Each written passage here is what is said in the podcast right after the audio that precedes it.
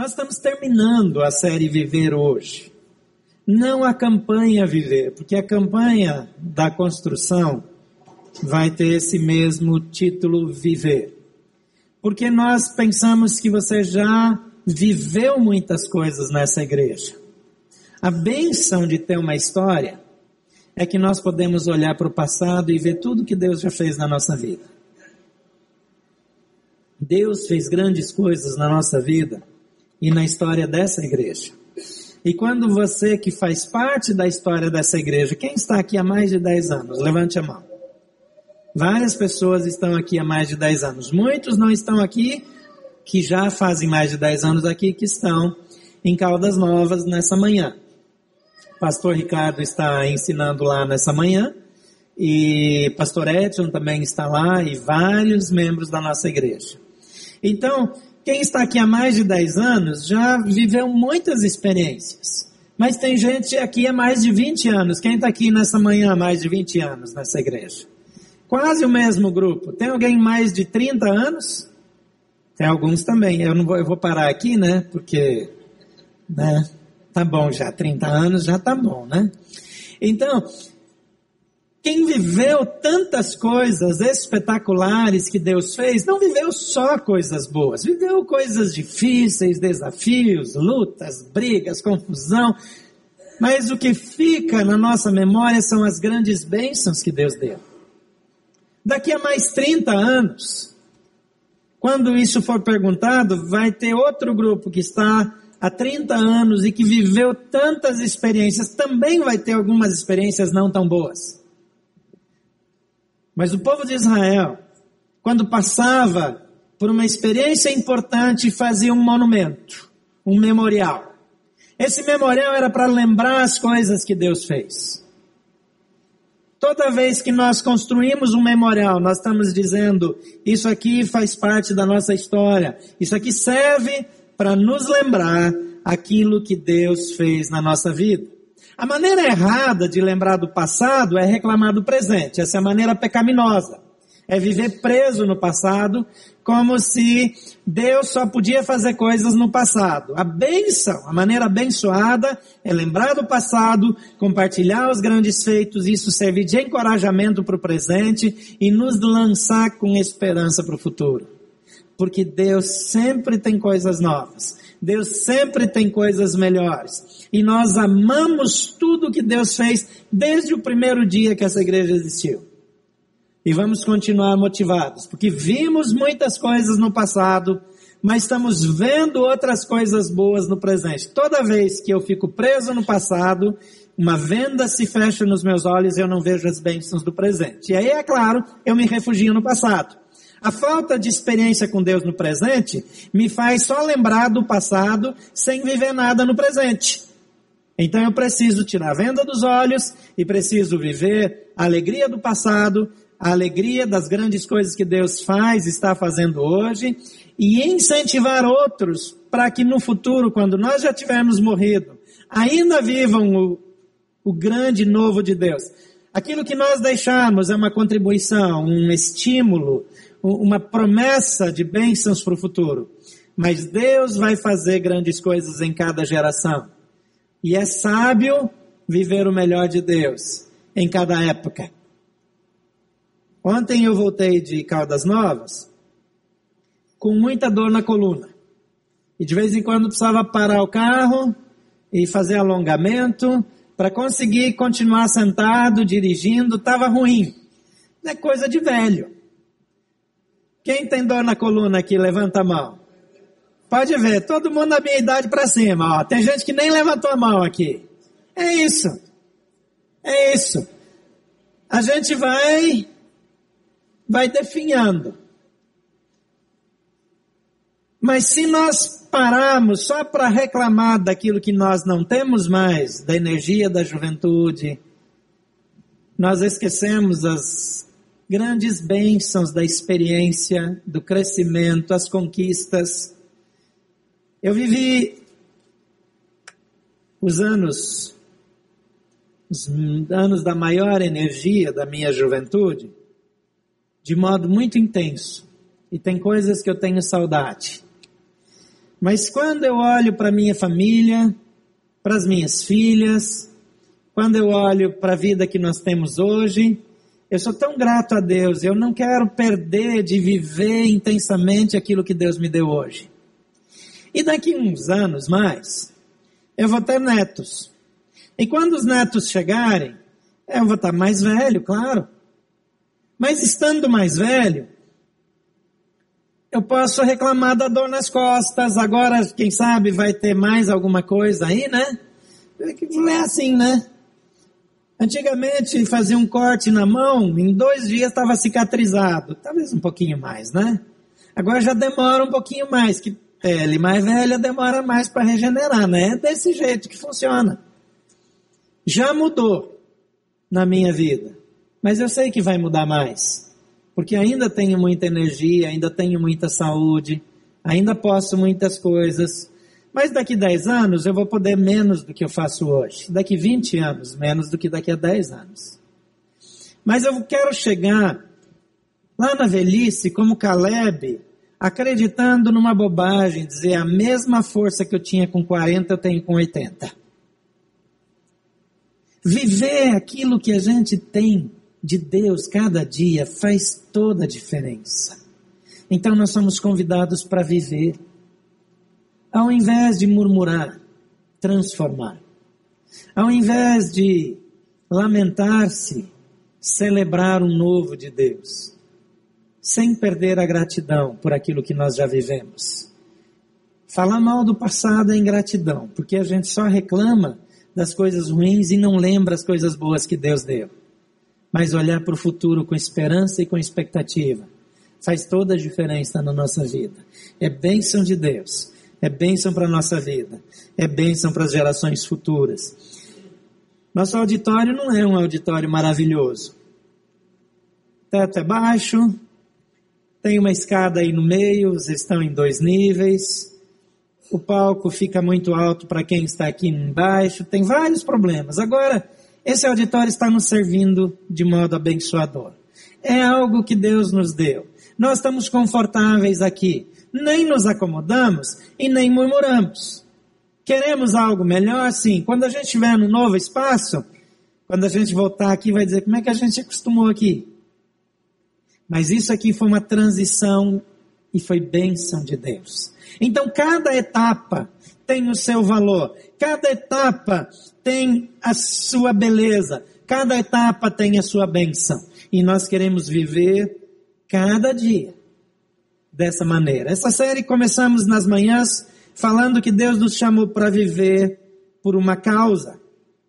E lá no Evangelho de João, no capítulo 20, 19 a 23, vimos que a missão, ela se sobrepõe ao medo e à ansiedade. Ela fica para trás. Ela impede que o medo, que a ansiedade nos controlem, nos paralisem, que a missão que nós recebemos não é uma missão nova para nós, é a própria missão de Jesus. E que juntamente com a responsabilidade, Jesus também confere o poder para que a gente realize todas as coisas. E fazendo todas as coisas no poder de Deus, nós vamos cada vez mais longe, vamos deixar um legado, vamos marcar uma geração. E o alvo da missão é alcançar é discipular e enviar novas pessoas na direção dos perdidos.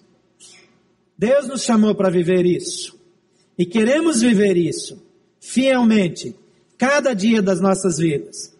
No segundo domingo, falamos acerca de viver uma visão. A descoberta mais significativa de um ser humano é a visão para a sua vida, a visão de Deus para a sua vida e para o seu ministério. E pensamos que Deus deu a visão para Abraão antes de lhe dar as estratégias. Primeiro ele disse, é para lá que vai. Depois ele disse, bem, nós vamos resolver desse, desse jeito. Deus nos deu várias visões aqui. Deus deu uma visão para essa igreja para vir para esse lugar. E a estratégia era comprar o negócio e dar um jeito de pagar. Agora, o que é que ia fazer aqui? Como seria? O que é que faria lá no campus antigo? Como é que seriam as coisas? Deus foi dando com o passar dos anos. Havia um pensamento muito forte naquela época de vender aquela propriedade para ter dinheiro para construir aqui. Humanamente falando, é um plano bom. Você vende um lugar, você ganha alguns milhões, gasta alguns milhões construindo, você tem um lugar maior, melhor, que coisa boa. Quem mora aqui em Brasília há muitos anos provavelmente não comprou a sua residência atual, aqueles que já têm, de imediato. Comprou um pequeno apartamento, um pequeno lugar. Alguns é, é, moraram nas cidades satélites, alguns até moraram no entorno antes. E depois foram vendendo e comprando uma coisa maior e pagando a dívida. E depois que quitaram, venderam de novo e compraram algo maior. Essa transição ela é uma coisa normal, você vender uma coisa menor para comprar uma maior e melhor, é bom, é saudável, é perfeitamente humano, mas Deus tinha outros planos. Mas acreditar nisso fez com que alguns pensassem, ah, vamos investir, porque a gente vai terminar de pagar o terreno e o resto já está resolvido. Bem, não estava. Tem mais encrenca pela frente, tem mais desafio no caminho. Mas Deus deu a visão. Para onde nós vamos? A estratégia, Ele vai dar no seu tempo, para o tempo próprio. E no tempo próprio, hoje é improvável é impensável considerar vender aquele campus tão espetacular que Deus nos deu num lugar tão abençoado como a Asa Norte. Como nós vamos abrir mão daquilo? Não se cumpriu tudo que Deus tem para aquele lugar e para aquela região. Então ali nós vamos ficar, ali vamos crescer e vamos ter no futuro milhares de pessoas reunindo naquele lugar em celebrações diferentes, em horários diferentes, naquele mesmo espaço. Porque Deus nos deu aquele lugar e fomos em frente. Viver a visão de Deus é algo que faz com que nós continuemos motivados. Por que, que a gente perde a motivação? Porque alguns de vocês reclamam de tudo que nós estamos vivendo hoje. Não é porque está tudo errado, não está reclamando porque perdeu a visão para esse tempo, ou não recebeu a visão. Quando eu não tenho visão para um lugar, eu não tenho como ficar nele. Se eu sou pastor e não tenho mais visão para essa igreja, está na hora de eu ir embora. É verdade. Como é que termina o meu tempo numa igreja? Como é que eu sei que o meu tempo aqui acabou? Quando eu não tenho mais visão para o futuro. Quando aquilo que eu olho para frente não faz mais sentido. Eu perdi a visão. Então eu não pertenço mais a esse lugar. Então acabou. A visão é que me mantém vivo. A visão é que me mantém animado. Se eu não tenho visão, então eu tenho a antivisão, que é olhar para baixo. Ao invés de usar um binóculo, eu uso uma lupa. E se eu uso uma lupa, eu vejo que esse palco tem defeito, eu fico lembrando o tempo todo que, porque o batistério está aqui embaixo, esse negócio aqui balança e tem degrau e eu tenho que cuidar para não tropeçar aqui na frente de vocês. Eu fico lembrando o tempo todo que tem um cabo aqui que eu não gosto que fique perto de mim, mas ele está aqui. E aí eu começo a arrumar encrenca. E eu começo a criar problema. E eu viro uma pessoa literalmente encrenqueira, que complica a vida das pessoas e não abençoa ninguém. Porque eu perdi a visão. Então eu preciso viver a visão de Deus para minha vida. Eu devo saber quem eu sou, saber para onde eu vou, saber com quem eu vou e saber o que, saber como eu vou, o que eu faço enquanto eu vou. É necessário que eu avance.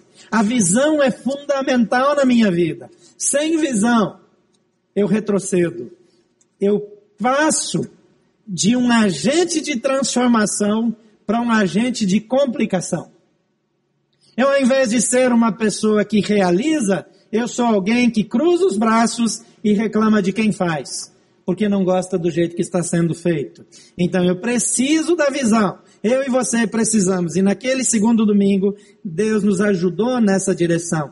No terceiro domingo, domingo passado, falamos sobre como viver a missão. A missão de Deus é clara para a nossa vida? A missão de Deus é clara para a nossa igreja? Viver a missão é mais do que cumprir uma missão. É fazer da missão a nossa vida. E isso significa que não sou mais um voluntário, porque o operacional dessa visão é a minha própria razão de viver. Trata-se do meu destino. A missão torna-se a minha essência e aquilo que eu sou viabiliza aquilo que eu faço. Portanto, viver a missão implica em compreendê-la plenamente. Viver a missão implica em compreender o seu custo e estar disposto a pagar o preço e viver a missão, pressupõe autonegação e renúncia. Deus quer uma vida transformada e quer agentes de transformação, e Deus quer usar a mim e a você, não é que Deus quer descartar alguns de nós. Às vezes eu mesmo me descarto do plano de Deus, mas não é porque eu não sirvo para Deus. Não é porque eu não sirvo para aquele projeto. É porque eu me tornei engessado demais, hermético demais, estruturado demais. E Deus não tem mais espaço. E eu digo para Deus, o Senhor só pode me usar se for do meu jeito. O Senhor só pode me usar se as coisas acontecerem da maneira que eu gosto. E aí eu passo a dizer que aquilo que não é do meu jeito está errado ou não serve. E eu entro em pecado. Porque Deus é que determina como as coisas serão e não homens. Ou na sua cabeça Deus é tão pequeno, tão frágil que não é capaz de cuidar da sua própria igreja. Então é um Deus que não merece ser seguido. Porque a igreja é de Jesus Cristo. Ele fundou a igreja, Deus controla a igreja, Deus cuida da igreja. No momento que eu acho que a igreja não está bem cuidado, eu estou achando que quem cuida da igreja não é competente o suficiente para fazê-lo. Quem está errado sou eu. Nunca é Deus. Hoje quero parar para pensar um pouco mais nesse último domingo da série Viver sobre viver os valores. Na nossa igreja, três valores sintetizam tudo aquilo que nós esperamos e pretendemos. Aquilo que sustenta a nossa visão e a nossa missão. Muito simples, muito claro, mas expressa aquilo que nós, aquilo que fundamenta o que nós somos. E podemos dizer isso numa frase: amar a Deus, amar ao próximo e servir a todos. Você pode dizer isso comigo? Amar a Deus, amar ao próximo e servir a todos. Deus nos chama para isso. Ah, mas isso é simplório, é simplista. Lá em Marcos 12, 28 a 31, Jesus faz esse, essa afirmação. Jesus traz esse ensinamento. A gente gosta de complicar coisas que a Bíblia simplifica. E nós precisamos ser pessoas mais simples, não simplistas. Claras, não rasas. Há uma diferença que nem todo mundo percebe. A profundidade não significa complexidade. Isso aqui é extremamente profundo, mas é extremamente simples. É extremamente comprometedor. Determina o modo como eu vivo. Determina a maneira como eu gasto meu dinheiro. Define a maneira como eu me relaciono com as pessoas, inclusive com a esposa, com o marido, com os filhos afeta a vida como um todo, mas é simples, sem ser simplista. Marcos 12, 28 a 31 diz assim: Um dos mestres da lei aproximou-se e os ouviu discutindo. Notando que Jesus lhes dera uma boa resposta, perguntou-lhe: De todos os mandamentos, qual é o mais importante? E respondeu Jesus: O mais importante é este: Ouve, ó Israel, o Senhor, nosso Deus, o Senhor é o único Senhor.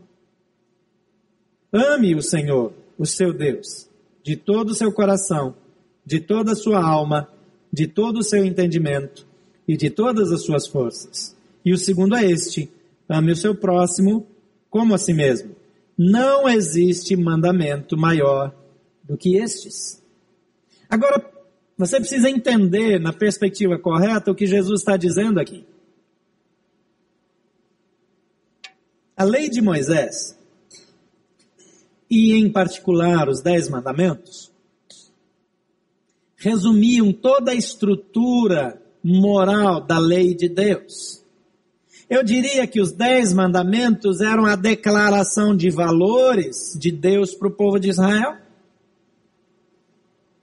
E Jesus está dizendo que aquela lei complexa, que tinha vários desdobramentos, que tinha livros para explicar o que significava, como aplicar, toda aquela religião complexa, difícil, cheia de leis e regras que norteava a vida do povo de Israel, está resumido em amar a Deus e amar ao próximo. E ponto final.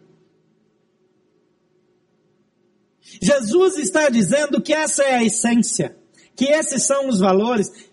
Não é uma aplicação da lei do Velho Testamento para o Novo Testamento. Ele está dizendo que o resumo, aquilo que importa, aquilo que é consistente, está aqui. E que se isso for verdade para mim e para você, nós vamos, por extensão, por consequência, cumprir os valores da lei. Deus não criou uma lei para encher o povo de regras. Deus criou uma lei para que o povo cumprisse duas coisas: amar a Ele sobre todas as coisas e amar ao próximo como a si mesmo. Então, olhando para isso, olhando para essa declaração de valores tão simples, eu quero propor essa simplicidade para a sua vida diária. Então, em primeiro lugar, ame e sirva a Deus de modo intencional, intenso e incondicional. Intencional. Todo o seu coração intenso e incondicional. Nada pode ser considerado maior, mais importante do que isso na sua vida. Nem a sua graduação, nem a sua pós-graduação. Não importa se você vai para o mestrado, para o doutorado, para o pós-doutorado. Amar a Deus vem antes.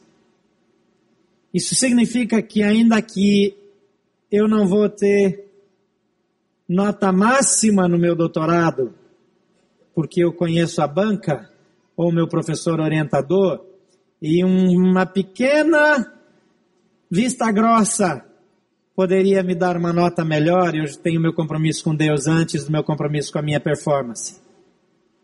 Isso significa que se fazer vista grossa na minha repartição, só para uma coisa ou duas, fingir que eu não entendi o que está por trás, vai me levar a um cargo melhor? Eu já fiz a minha escolha, eu vou ficar sendo fiel ao meu Deus, porque eu não negocio, porque o meu amor a Deus é intenso é incondicional. E o meu amor a Deus é intencional. Eu faço, eu amo, eu escolho, porque eu decidi fazê-lo. Versículo 29 e 30, nós vemos Jesus dizendo isso. O mais importante é este: ouve, ó Israel, o Senhor, o nosso Deus. O Senhor é o único Senhor. Ame o Senhor, o seu Deus, de todo o seu coração, de toda a alma, de todo o seu entendimento e de todas as suas forças. Essa semana recebi uma nova notícia, uma nova imagem daquelas execuções do Hamas. E a esposa acabou sobrevivendo. Acho que não cortaram direito o pescoço dela e depois a equipe de socorro chegou e salvaram a vida dela. Eu tenho dúvida se ela está mais feliz é, por ter sobrevivido, porque como o marido pelo menos morreu, porque nesse caso estava só a esposa e o marido, e aquele contexto todo, para quem já estava com o pezinho chegando lá no céu, eu acho que não foi uma boa notícia para ela. Mas ali eles estão tendo a oportunidade de dizer: Deus está acima de tudo e de todos, até do que a minha própria vida. E eu não abro a mão, não abro mão de absolutamente nada em detrimento de Deus. Só em favor de Deus eu abro mão de todas as coisas. Eu escolho a Deus em detrimento de todas as coisas. Porque o meu amor por Deus é incondicional. Em Mateus capítulo 6, versículo 33 diz: Busquem, pois, em primeiro lugar o reino de Deus e a sua justiça, e todas estas coisas lhe serão acrescentadas. Esse texto me faz lembrar muito meu pai. Nossa infância não foi uma infância de falta, de necessidade, nós tivemos uma infância boa, tivemos abundância de quase tudo que de fato era importante. Mas naquela época não era tão fácil nem comprar roupa. Então, geralmente a gente ganhava roupa no Natal. E ela tinha que durar o ano todo. Não é que nunca ganhava uma roupa durante o ano, mas no fim do ano, no Natal, é que era dia de ganhar uma roupa. Se a coisa estava muito feia, ganhava um reforço no aniversário. Como o meu aniversário é muito perto do Natal, então eu ficava prejudicado, né? Porque não adiantava, de 25 de dezembro para 31 de dezembro, não, não ganhava mais nada, já tinha ganhado presente no, no, no Natal, então no aniversário ganhava um beijo. Mas beijo é bom também, né? Agora, eu lembro que de vez em quando aconteceu, eventualmente aconteceu na nossa vida, que meu pai tinha um plano lá com a minha mãe de no próximo ano fazer algum investimento que era interessante para a gente. Uma troca de carro, é, cortinas para casa. Não era assim, ah, vamos fazer e já faz, como a gente faz hoje em dia. Então tinha um planejamento depois da colheita, depois da safra, se a safra for boa, às vezes eles orem para que chova no tempo certo, para que tudo corra bem, porque depois da colheita, se a colheita for boa, e se o preço do soja for bom, então nós vamos fazer isso, aquilo, aquilo. De vez em quando a gente pediu uma coisa para o pai, ó, vai depender da colheita, espera a colheita chegar. Era aquela expectativa já para saber quantas sacas de soja haviam sido colhidas por, por alqueire, porque aí a gente já sabia, quando passava de 80 sacas por alqueire já era boa notícia. Agora, se era menos de 80 sacas por alqueire, então a coisa ia ser um ano difícil, um ano duro. Mas às vezes, pelo menos umas quatro ou cinco vezes, eu lembro que a expectativa nossa era frustrada porque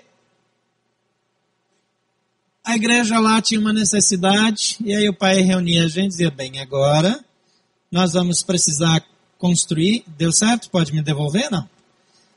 É,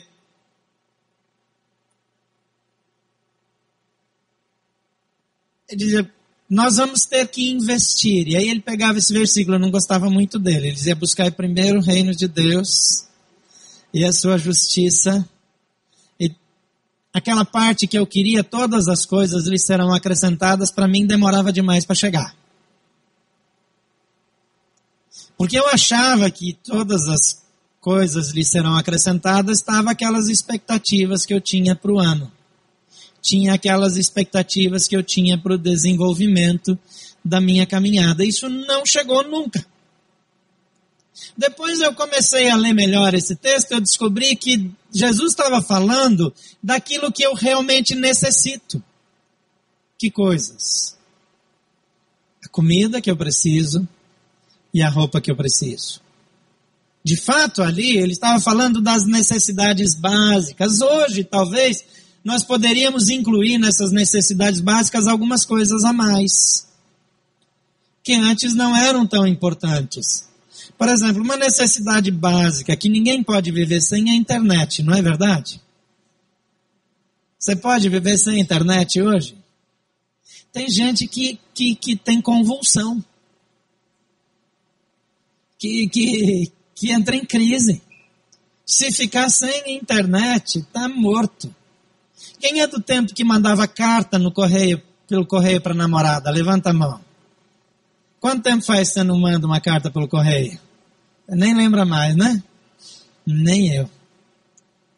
A nossa sensação de necessidade muda muito, mas o que nós de fato precisamos não muda tanto assim. Não muda tanto. E Deus está dizendo que o que nós de fato precisamos, nós vamos ter. Mas Ele precisa estar em primeiro lugar. Meu pai tinha entendido isso. Às vezes ele entendia que precisava juntar com mais alguns lá para dar um carro para o missionário. E eu ficava sem entender muito bem. porque ele achava que nós podíamos viver com um pouco menos. Para fazer aquilo que ele entendia ser do reino de Deus. Aquilo que era prioridade para ele. Será que na nossa vida nós colocamos Deus tão em primeiro lugar, a ponto de amá-lo de modo intencional, intenso e incondicional? Será que nós estamos prontos para abrir mão de bens, de conforto, da própria família e até mesmo da nossa vida, por amor de Deus? Em segundo lugar, nós estamos falando em amar o próximo. E o desafio é amar ao próximo de maneira absoluta. O que é amar de maneira absoluta? De maneira parcial, todos nós sabemos amar. Mas o nosso amor diminui ou aumenta de acordo com o comportamento das pessoas ao nosso redor. Tem dia que você parece que ama mais e tem dia que parece que ama menos, não é verdade? Ou pelo menos tem dia que é mais fácil de amar e tem dia que é mais difícil. Por isso a Bíblia ela descreve amor não tanto em termos de emoções, mas muito mais em termos de atitudes, porque atitudes nós podemos controlar. Emoção nem sempre. Você já teve vontade de matar alguém? Levanta a mão. Mas não matou. Se você matou, não levanta agora. Mas se você teve vontade de matar alguém, levanta a mão. Quem já teve? Ah, vamos ser sinceros aqui, estou só eu olhando para vocês aqui. Pode levantar a mão. Obrigado. Eu também já tive. Você já teve vontade de orar para alguém morrer? Só vontade, não orou. Levanta a mão. Os que oraram não precisam levantar a mão também não. Você, às vezes você tem vontade de, você acha que aquela pessoa merecia alguma coisa que não é o nosso amor. Mas você também já deve ter vivido a experiência que, passado algum tempo, você sentia amor de novo por aquela pessoa. A ira passa e a emoção volta, mas a nossa vida não pode ser controlada pela emoção. É por isso que a Bíblia diz: irai-vos, mas não pequeis, porque você não tem controle sobre sentir ira, mas você tem controle sobre praticar ira. Então, amar na Bíblia tem mais a ver com a maneira como eu ajo.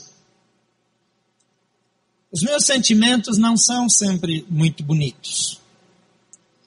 Mas eu procuro em Jesus controlar as minhas reações. E as minhas reações precisam demonstrar amor incondicional, absoluto. Jesus diz: o segundo é este: ame ao seu próximo como a si mesmo. E ainda diz que não existem mandamentos superiores a esses dois. Lá em 1 João, no capítulo 4, versículo 7 e 8, diz: Amados, amemo-nos uns aos outros, pois o amor procede de Deus. Aquele que ama é nascido de Deus e conhece a Deus. Quem não ama não conhece a Deus, porque Deus é amor. Veja que o texto aqui não está falando de quem não sente ira. Não está falando de quem não sente vontade de tratar alguém mal.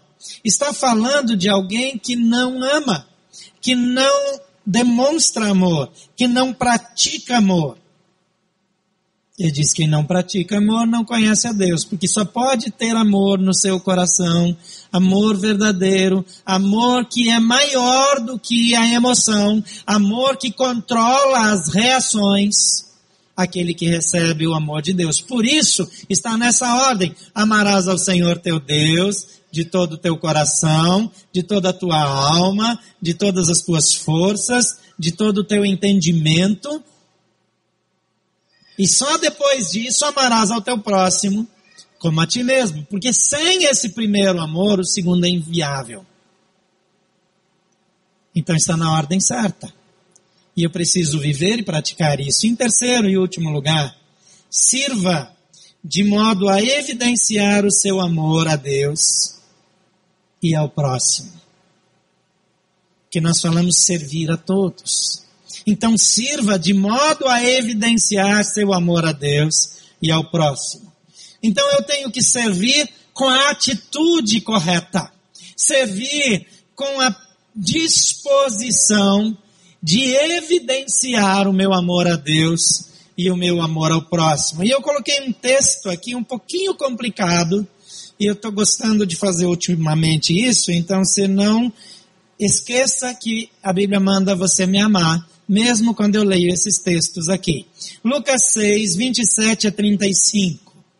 Mas eu digo a vocês que estão me ouvindo, amem os seus inimigos, façam o bem aos que os odeiam, abençoem os que os amaldiçoam, orem por aqueles que os maltratam.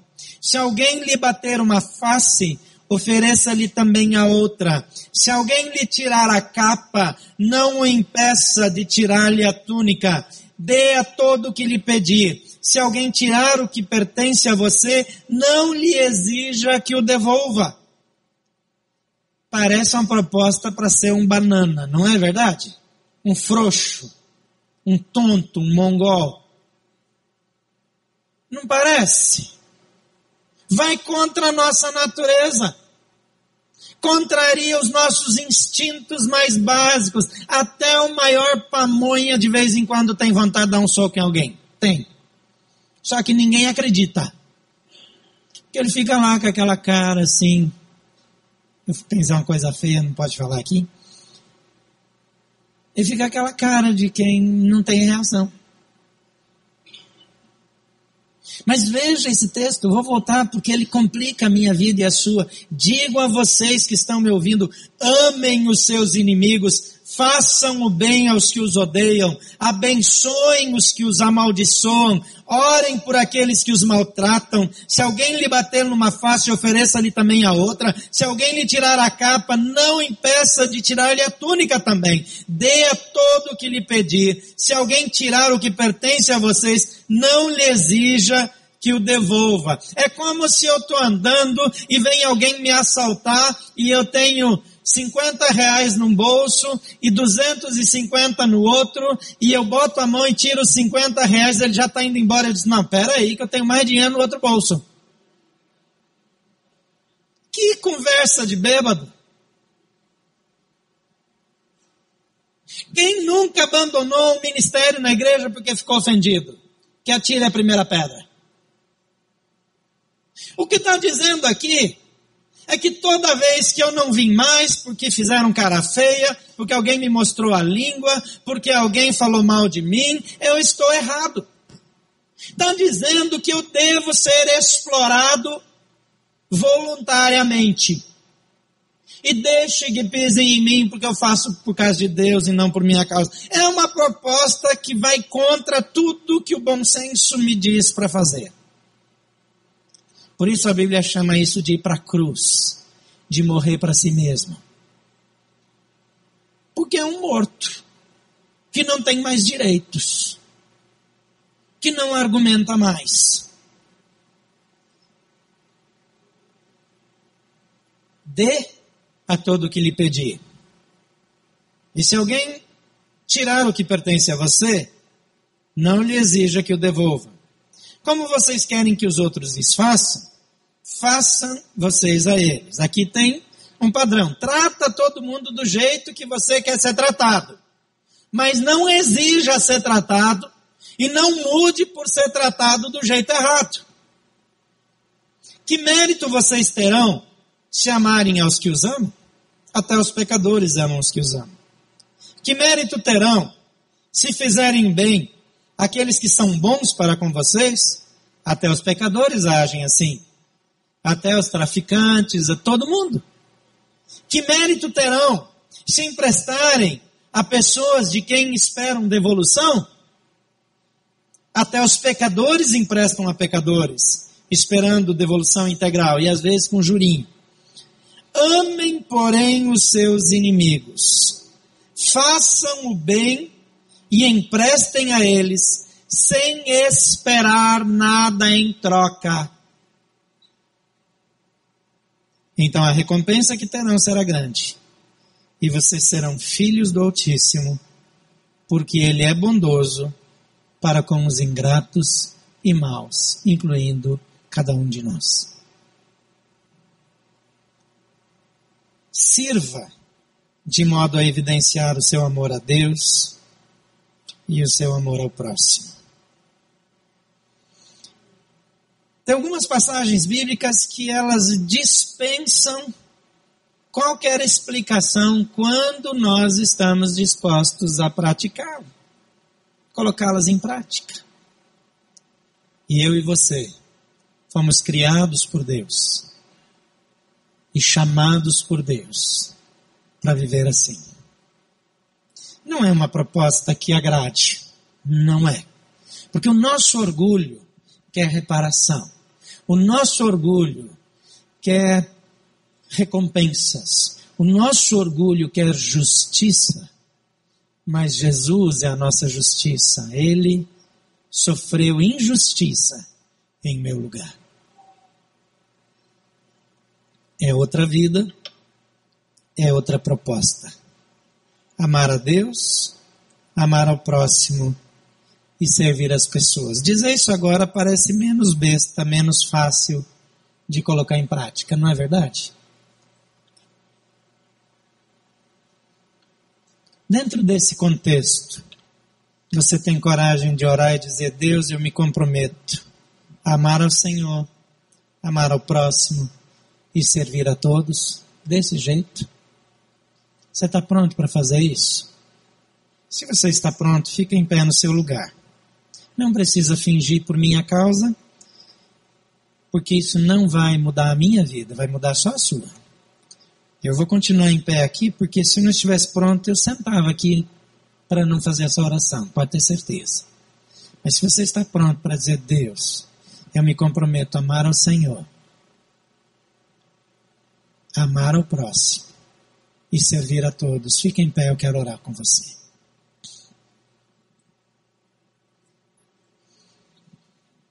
Feche seus olhos. E diga, Senhor, eu quero ser parecido contigo e não ter razão. Eu quero viver como o Senhor vive e não simplesmente fazer as coisas do meu jeito, porque eu sou teu e eu nego a mim mesmo. Assumo a minha cruz e me disponho a carregá-la todos os dias. Pai querido, cada um dos teus filhos que se colocou em pé aqui está fazendo uma declaração de fé. Não é uma declaração que nós estamos habilitados a cumprir.